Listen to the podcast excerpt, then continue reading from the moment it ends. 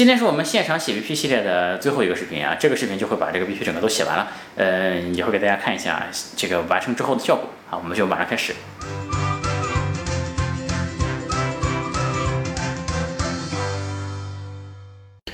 那下一页呢，我们就写这个路线图啊，我就是这个让这个 BP 阅读者了解到这个项目的进展是什么，对吧？最重要的就是这个，嗯，发展的速度是什么样的？在发展的速度里面呢，就是写这个增长嘛，就我前面 BP 里面强调我增长这个事儿。在这里面呢，如果你用两个月做到了五十万用户，和你用一年的时间做到五十万用户，这都是五万用户，但是天壤之别，对吧？所以说呢，在写这一页的时候啊，就是应该着重呢去展现增长的速度。注意这个增长的速度呢，这一个大坑啊，就是不是产品的进度，更不是这个版本迭代的速度。这一页最常见的一个错误就是创业者写产品进度，尤其是这个 TMT 的创业者吧，哎，几月几号我上线了一个一点零版本，然后几月几号又上线了一个一点一，增加了什么功能？几月几号上线了一点二，对吧？这个呢，就是我之前说过那句话啊，Who 他妈 cares，对吧？其实除了非常非常技术导向的项目除外啊，你否则就不是这么写的，就不是说产品这一层不重要，产品当然是很重要一个事儿。那你在你前面讲产品的也写啊，对吧？这页要展现增长，要展现商业的这个全局观，别搞一堆版本迭代的事儿。那个东西你说和商业的进展没啥关系，和能不能挣钱也没什么关系。你迭代一百个版本，其实也不能说明什么问题，对吧？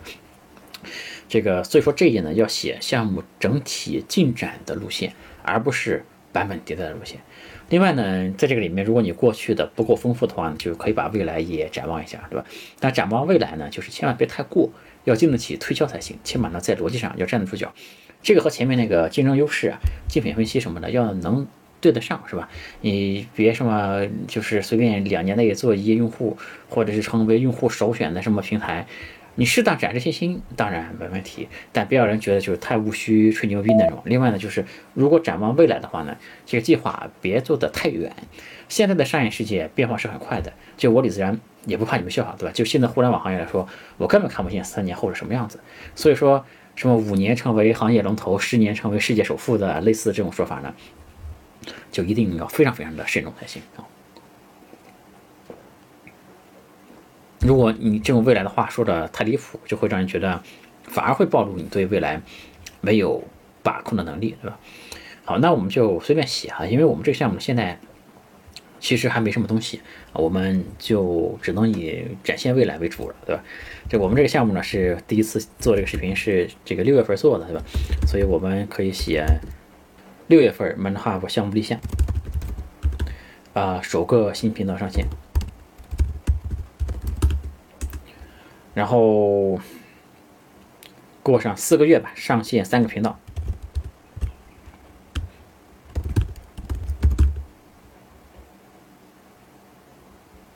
嗯，全网粉丝来个十万吧。呃，二零二一年接近半年的时间啊，这个因为前面是增长嘛。后面就要盈利了嘛？我们在，呃，是九个月的时间嘛？我们把这个项目做盈利了，然后到再过三个月，我们争取能达到一个百万粉丝的数量级啊，这个还是比较合理的，我觉得。呃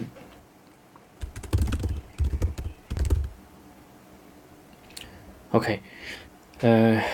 然后再来一个稍微长线一点的，就是如果再过一年，我们争取能翻十倍吧。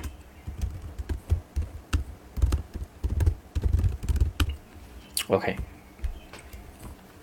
这个计划做两年就可以了，对吧？这个目标呢，呃，拍脑袋看下来还是比较合理的吧。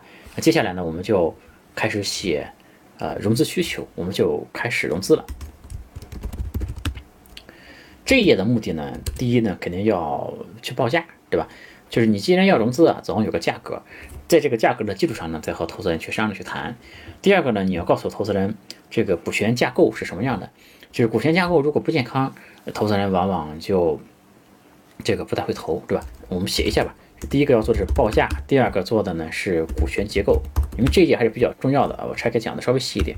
然后呢就是呃呃，我先把股权结构说说完，就股权结构如果不健康呢，投资就不太会投，对吧？最典型的股权不合理的，就比如说两个合伙人是五十对五十这种，对吧？这个其实还是挺多见的，基本到今天还是挺多见的。然后甚至包括五十一对四十九这种，这个呃其实也不是特别的好啊。这如果是这种怎么办啊？就你自己协调呗，就创始人自己调呗，对吧？如果不行呢，就可以通过代持或者别的方式。哎，不过不是很推荐啊，这个就不展开了，因为这个。就很复杂，我们还是抓紧写，必须为上啊！这个，但股权呢，最好是有一个让人感觉，呃，说了能算的，尤其是 CEO 吧，是这个在股权上占的比例更高一点。然后自己怎么去协调？如果以前是五十对五十，是不是一个人去买一点另外一个的股份，或者怎么样？这个问题我们今天就不展开了。再往下说呢，就是钱准备怎么花，就是这个财务预算方面的东西。嗯，如果是相对靠后的轮次呢，这一块其实还是蛮重要的，甚至可以单独展开写一页。如果是比较早期，是一个天使轮的公司、A 轮的公司，把它凑在这个页里面也可以。就这里面呢，也会展现出创始人的思维方式啊。这个其实写这些东西不光是写内容，其实投资人是在考察这个创始人的思维方式的，比如说。你在财务预算里面，你是想花百分之八十的钱花在推广上面，还是说把百分之八十的钱花在这个研发上面？这些都没有绝对的好坏，对吧？要看项目的，并不是说你做研发就好。这个很多的没创过业的人呢，觉得我可能花百分之八十的钱都用在这个研发上面，公司就会很厉害。但事实上呢，很多创业公司融来的钱就是一个月一个月的给技术团队发工资做研发，没有任何意义，最后这个钱烧光了就拉倒嘛。这样的公司是非常非常多的啊，这个呢也就不展开了。就总之这个比例呢，要是觉得哎，让人觉得是一个比较合理的比例，什么比例是合理的比例呢？各个行业都不一样了，对吧？这个我也就没法在这里说。OK，那我们就写啊，呃，我们开始写。首先呢，我们要有一个估值，对吧？这个我们融多少钱，哎，释放多少股份出来？比如说我们融啊两百万人民币，出账百分之十五啊，这是可以的。通常来说呢，天使轮的项目这个估值啊。嗯，天使轮起步也要一千万起步嘛，对吧？这个如果再早，那可能就是业余天使或者是种子级的项目了。通常来说，互联网项目还是一千万的估值起步嘛。我们确实啥还没，什么都没有，对吧？我们就写实在一点，我们就比如说融资两百万人民币，呃，出让百分之十五，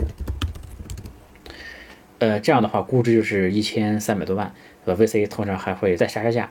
可能到一千万也差不多。呃，当然，现在像这种什么都没有的项目，小融资确实难度非常非常大，除非这个创始人脸这个特别有面子，对吧？这个或者是其他原因吧，这个确实比较难。但既然你是商业计划书嘛，那我们写这张计划书也不一定写完马上去融，对吧？我们是边写，然后项目边边进展边修改商业计划书，对吧？这个思路前面也给大家说过，所以我们这里就先这样写啊。你总要有一个差不多的价格，然后大家在这个基础上去谈，对吧？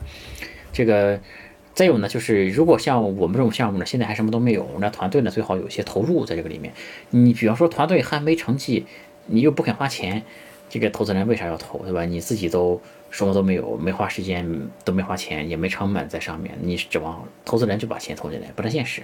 那至少呢，我们先投一笔钱，把事情先做起来，不能说等米下锅，等投资人的钱进来我们才开始干事儿，对吧？所以呢，我们就先。小投一百万吧，这样让投资人更放心一点。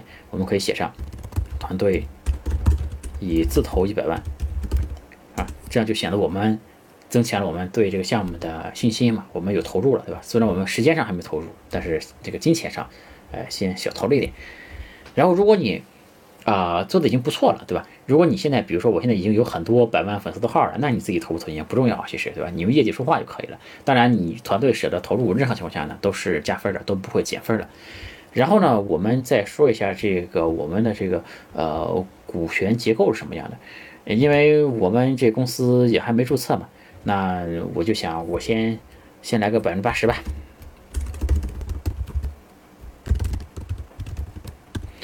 然后呢，还要，呃，留给团队或者是合伙人一些。比如说做这个项目呢，其实我可能需要一个在传统 MCN 做过的合伙人。这个合伙人呢，呃，给他百分之十吧。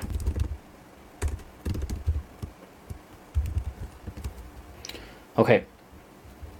另外呢，我们再留百分之十的期权池。这样吧。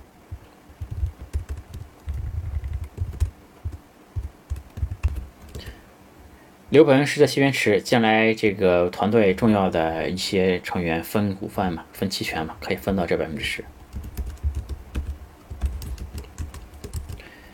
OK，呃，这里我额外推荐一个要写的信息，就是你对下一轮融资的预判是什么？这一条呢，其实并不是一个很标准的写法，但我个人呢比较推荐去写，因为让投资人看到你有这样的一个计划是。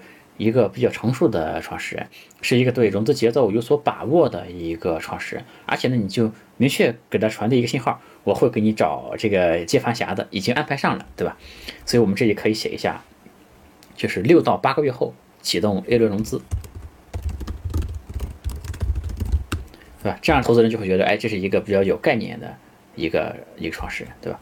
然后呢，我们再写一下这个呃资金使用计划。早期项目呢，这个资金使用啊，其实是做十到十二个月为好，呃，不能做的太短。比如说，我见过其实不少创始人，他只融六个月的钱，这个呢其实是不行的啊，因为很危险，对吧？六个月实在是太快了，这投资人就会担心你六个月后凉了怎么办，对吧？这个我甚至还看过只融三个月钱的，在必须里面，呃，这一点呢就看出来这个创始人不是说项目不靠谱，而是说这个创始人就对，嗯，这个融资。资本运作这些东西没有任何的概念，对吧？所以说这个融资这个事儿，它确实是考验综合能力的一个事儿。你可能写错一句话，就说明你没有风控意识，对吧？说明你这个不懂融资是怎么回事，可能就会否定你这个项目。所以说早期啊，至少要有十个月以上的钱。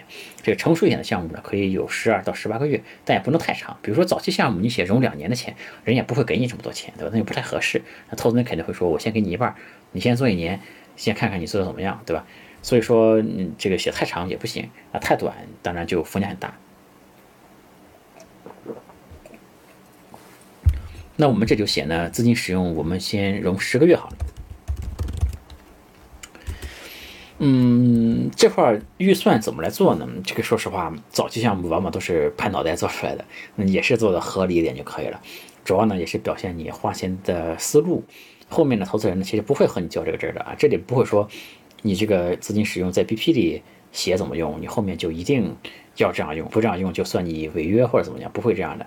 这个实际情况中呢，当然变化是很大的，对吧？这个所以说这个事儿不用特别较真嘛，它也是体现你思路的一个事儿啊。这个哦，比如说我们做 M 三这个事儿吧，比如说我们要搞拍摄，对吧？就需要一些场地、拍摄设备，然后我们再租一个便宜一点的办公室，这里面有十个月的租金嘛。那加在一起可能是大概要十个月，三十五万吧，对吧？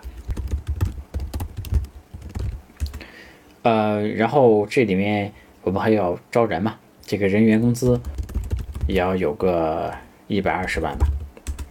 然后推广和运营，这里面的费用大概是四十万吧。啊，我们是融两百万啊，这个数要把它。呃，这个凑齐，把它改成四十五好了。这个这样加起来就是两百万嘛，对吧？就这样，这个这数确实有的时候会凑一凑，确实也是拍的来定的嘛，对吧？这个确实是这样的，对吧？这个东西早期项目也没有这么的严谨。当然，你要是很后期的项目呢，你可能真的要在财务报表上去预算的很严谨才行，或者是那些更偏。就怎么说，传统一点的项目也好，或者更能计算的一些项目也好，你要把它做得更严谨一点。那早期项目其实就是这个定义的比较合理的一个数就可以了。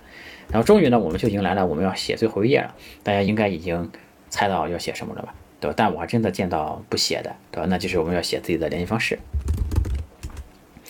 嗯，真的有不少 BP 是不写联系方式的啊，就是因为他会觉得，就是他和你认识嘛，他微信也好，邮箱也好，就把 BP 给你发过来了，因为我有他的微信。我认识他，所以说就不需要写联系方式。但如果你想想，我把 BP 转发给别人看呢，那别人看到呢，想和你联系就联系不到你了，对吧？这 BP 在行业里面其实不算是保密的东西，而且默认呢是一个不能说半公开吧，它还是一个相对比较公开的东西啊。就是这个在这个投资人圈子里，其实会经常是转来转去的。这个呢就是一种潜规则。比如说你想找投资人，你把 BP 发给我，我可能呢就。转给其他投资人看一下啊这个都很正常。所以说呢联系方式是一定要写的。这个人也不要写很多就写这个创始人自己我觉得就可以了。这创始人自己然后把头衔写一下。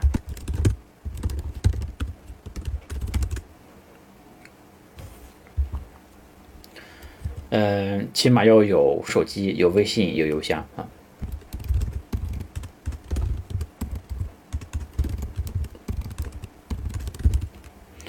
OK，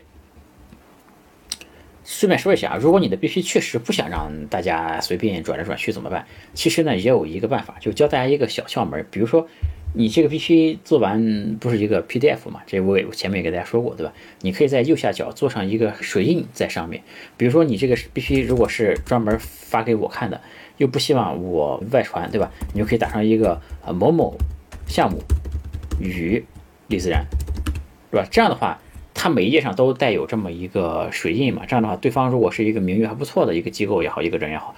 就不太好意思转。如果我转的到处都是，外面传开了，上面都有我的名字，对吧？就都知道这个必须是我这出去的嘛。这样对我来说就不太好，对吧？这个当然，另一方面说，一个 BP 其实想这么流行也挺困难的哈。这个毕竟我们前面说过，多数 BP 的宿命都是二十秒钟就跑到垃圾桶里面去了，对吧？所以说这种情况呢，也不用想太多。呃，而且呢，其实加水印呢也有被转的可能性呢。比如说你发给我，我也有可能会仍然传给我比较信任的几个朋友看。但基本上呢就不会乱发了。我说乱发就是指那种，就很多必须乱发的，就一些投资人的群，里边什么人都有，大家必须就往里面就乱扔嘛。如果有一个水印呢，大家起码不太好意思往这种乱七八糟的群里面去扔了。然后就有创业者问，这个这个 BP 啊，我跟你 BP 能不能签这种保密协议呢？基本上没这么一说。BP 呢，其实和很多人想象的啊并不一样。就默认情况下呢，这个 BP 在投资人的圈子里还是一个比较公开的东西。就就是你即便加了水印，我前面说的还是有可能被转，对吧？这个投资人之间如果很信任，就还可能被转。嗯，这个好的创业者呢，其实就是并不太担心这个 BP 会让别人看到，而且呢，你也不要要求对方收你 BP 都要和你签协议什么的，那其实会显得你是一个。特别不大方的创业者，其实而且这个确实不是一个常规操作，没有人收 BP 都要签什么协议的，对吧？这个为什么好的创业者并不担心必须被别人看呢？这里面主要有两个原因。第一个呢是啊，好的创业、好的商业都是执行出来的，对吧？你必须，你说到底也就是一个纸上谈兵的一个计划，对吧？这个东西呢，往往在实际的商业中呢。不是什么用的，是吧？它又不是没有什么用啊，对吧？它又不是一个什么武功秘籍，谁拿到了你的 BP 就能做一个伟大的公司出来？伟大的公司的 BP 拿到一般人手里也是做不出来的，对吧？第二个原因呢，就是真正的商业机密也是见面谈的，就是还是我前段前面说句话，就记住 BP 呢，永远都是一个敲门砖。这个如果你觉得一些东西特别需要保密的话呢，你就直接不往里面写就可以了，对吧？那 OK，那我们 BP 也就啊写完了啊。我们来回顾一下我们这整个 BP 的内容是什么样子的。呃，我们可以看到整个 BP 的话，这个首先我们写了一页摘要，是吧？这个项目它是做什么的？呃，数据是什么样子？然后创始人是谁？这样呢，让这个投资人嗯拿到这份 BP，第一眼看到摘要这一页。就知道我们大概是什么样子的，对吧？有没有兴趣就继续往后看。第二个呢，就是第二页我们就开始写了团队嘛，团队就是说写了我，因为非常早期的项目，CEO 是最重要的一个人。然后呢，后面我们写了我们对行业的观察和理解，就是我们做这个项目是因为我们看到了这个长视频学习的优势，这个里面呃用户的需求是什么，这个行业能发展到多大的规模，嗯，然后我们就说了我们的产品，这个第一批啊会上线的频道有哪一些。然后我们再提到了我们的竞争优势是什么？相对于现在市场上的这样这个行业里面的一些哎传统 MCN 以及一些专业的人士，我们的竞争优势是什么？对吧？然后我们就提出了具体的竞品，现在市场上最头部的做知识类型的玩家有哪几个？我们和他们对比，我们优势在哪里？对吧？然后我们就说到了我们的商业模式，未来我们这个公司是怎么赚钱的？然后呢，就是路线图。呃，就说我们会用多长时间来做哪些事情，达到一个什么样的目标，然后就是融资需求啊，我们这个项目要融多少钱啊？这个估值多少钱？嗯，股权结构是什么样的？呃，也说到了六到八个月后，我们就会进行下一轮的融资了。然后就是资金会怎么使用的？哎，会在十个月内使用完，怎么来这个预算这个钱，对吧？然后最后呢，留下了我的一个联系方式啊，这就是我们整个。BP 的呃一个内容，对吧？然后我后面呢就会让设计师啊，真正的把这个东西做成一个我前面说过那种能给投资人发的那种 PDF 格式的那种这个商业计划书，会放在我这个视频的末尾给大家看一下啊。这个 BP 啊，连续讲了好几期，因为这个东西啊，后来我发现确实一期讲不完。有些人又说你天天讲这些创业的事儿，嗯，你做视频是不是鼓励大家创业？其实就说我的视频是做给创业者看的，但其实从来没劝过任何人创业，对吧？其实从自媒体的角度来说呢，就是劝别人别创业，永远是对的，永远是正确的，对吧？就像你劝别人多存点钱，哎，劝别人好好读书，多读点书，永远都不会犯错。但是这些呢，在我看来也都是正确的废话。那现在创业呢，确实怎么说呢？就是对创业者来说要求越来越高了。也缺乏基础的创业者呢，这个融资也变得越来越不可能。那你说我为什么还要讲怎么写 BP 呢？因为真正的创业者是这样的啊，就是创业的成功率是很低的，但不能说成功率低我们就不去争取，对吧？这不是一个强者的态度。就我从来不劝人创业，正是因为真正的创业者是不需要人劝的。他自己就会去创业了，对吧？他们是相信人定胜天的这样的一群人，就是太阳射不进，就太阳射不到的地方，我可以，是吧？是这样的啊，与诸君共勉。嗯，那今天我们呃这个内容就做到这里啊。有趣的灵魂聊会计人文，我是李自然，我们下次再见，拜拜。我们的 BP 设计师已经做完了，我们现在看一下效果。这两句话应该是设计师他们家的，就是本来这个页是讲趋势嘛，那现在在说明趋势的同时，也说明了我们的机会啊，说明我们是在一个合适的时间在做一件合适的事儿，这就是机会啊。这两句加的也挺好的，嗯，这个 BPP 是第一版嘛，就是好的 BP 一定不是第一次就能做好的，就往往需要经过反反复复的修改。嗯，如果这是一个真实的要拿出门的 BP 呢，那我就会和设计师一遍一遍的去改了，就会去抠这里面的字眼嘛，就内容也需要再打磨。啊，这个设计上呢，重要的就两点啊，一个是突出重点的话和重点的数字，第二个呢就是增长方面，尽量用数据可视化的方式来做，就是把增长的感觉做得更明显一点啊。这个我们虚拟的这个项目因为太早期了啊，就也没什么数据，甚至也没什么产品，对吧？这主要就只能给大家看一下这个形式了。呃，那我们写 BP 这个教程就弄完了啊，这个全部都完结了啊，我们就后面的视频再见，拜拜。欢迎加我的微信，我的微信是 L 五七七六幺幺。大写的字母 L，数字五七七六幺幺，L 五七七六幺幺。